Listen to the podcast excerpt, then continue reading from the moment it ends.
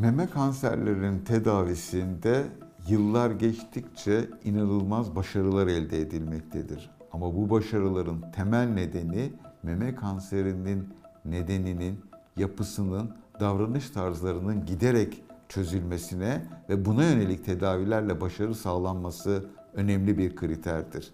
Dolayısıyla meme, teda- meme kanserinin tedavisini tek bir başlık altında değerlendirmek mümkün değildir. Meme kanseri tanısının öncelikle adım adım konulup ona yönelik tedavinin bir çok disiplinli bir merkez tarafından yapılması başarı şansını yükseltecektir. Memede kitle varsa buna yönelik yapılan ultrason, mammografi veya MR değerlendirmeleri sonrasında bu kitlenin risk durumunun radyologlar tarafından konuşulan, bilinen bir RATS dediğimiz bir sistem içinde değerlendirilmesi ve buna yönelik iğneyle ya da trukat dediğimiz kalın iğneyle örneklerin alınıp bunların değerlendirilmesi ilk adımdır. Bu adımın sonunda eğer meme kanseri tanısı konmuşsa o zaman kitlenin çapı, kitlenin meme ile oranı, koltuk altındaki lenf bezlerinin varlığı bunların risk derecesi de ikinci soru olarak karşımıza çıkmaktadır. Eğer küçük bir meme kanseri var ve koltuk altında riskli herhangi bir şey yoksa ilk tedavi metodu cerrahi olabilir. Ancak kanserin türü, boyutu, koltuk altındaki lenf bezlerine tutulumu cerrahi öncesi tedavi seçeneklerini de önümüze koymaktadır. Burada yapacağımız yol cerrah ve onkoloji uzmanlarının radyologlarla birlikte yaptığı ortak değerlendirme sonucunda ortaya çıkacaktır. Şimdi burada önemli olan şudur. Eğer erken dönemde tanınmış bir meme kanseri varsa, erken dönemde tanı konmuş, erken yakalanmış bir meme kanseri varsa meme dokusunun alınmasına bile gerek olmayabilir. Meme koruyucu cerrahi dediğimiz memenin bir bölümünü alarak bunu ameliyat esnasında değerlendirmede güvenli sınırdan çıkartıldığını sağlayarak ve buna bir ışın tedavisi ekleyerek son derece başarılı sonuçlar elde etmek mümkündür.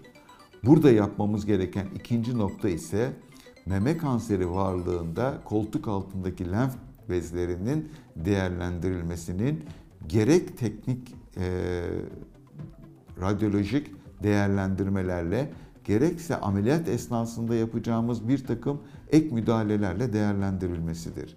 Bir takım boyalarla ya da bir takım ışınlı özel toplarla yaptığımız girişimler sonrası koltuk altındaki lenf bezlerini ameliyat esnasında değerlendirmemiz buralarda tümörün varlığı halinde koltuk altındaki lenf bezlerine yönelik cerrahi girişim gerektirmektedir.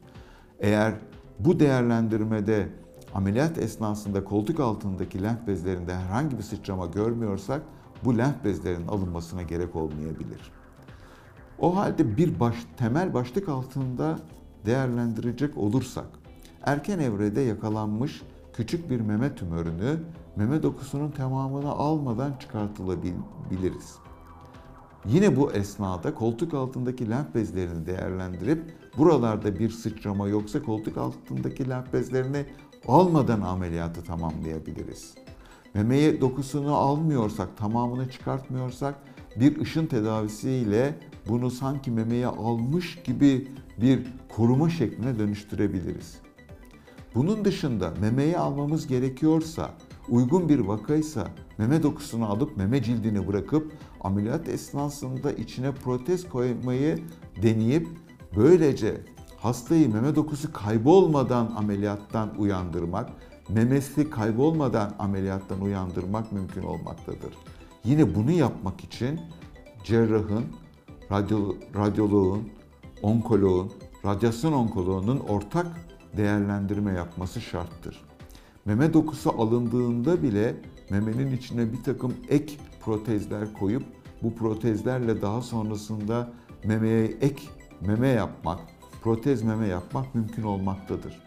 Yine bazı vakalarda cerrahi öncesi büyük tümörlerde, koltuk altına yayılmış tümörlerde cerrahi öncesi bir takım tedavilerle önce tümörü küçültüp sonra meme koruyucu cerrahiler yapmak mümkün olmaktadır.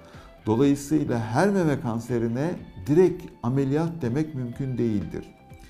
Bu kanserleri mutlaka bir multidisipliner yani çok merkezli bir değerlendirme ile değerlendirip ameliyat tekniğini ona göre sıralamak ve böyle bir tedavi yapmak ideal seçenektir.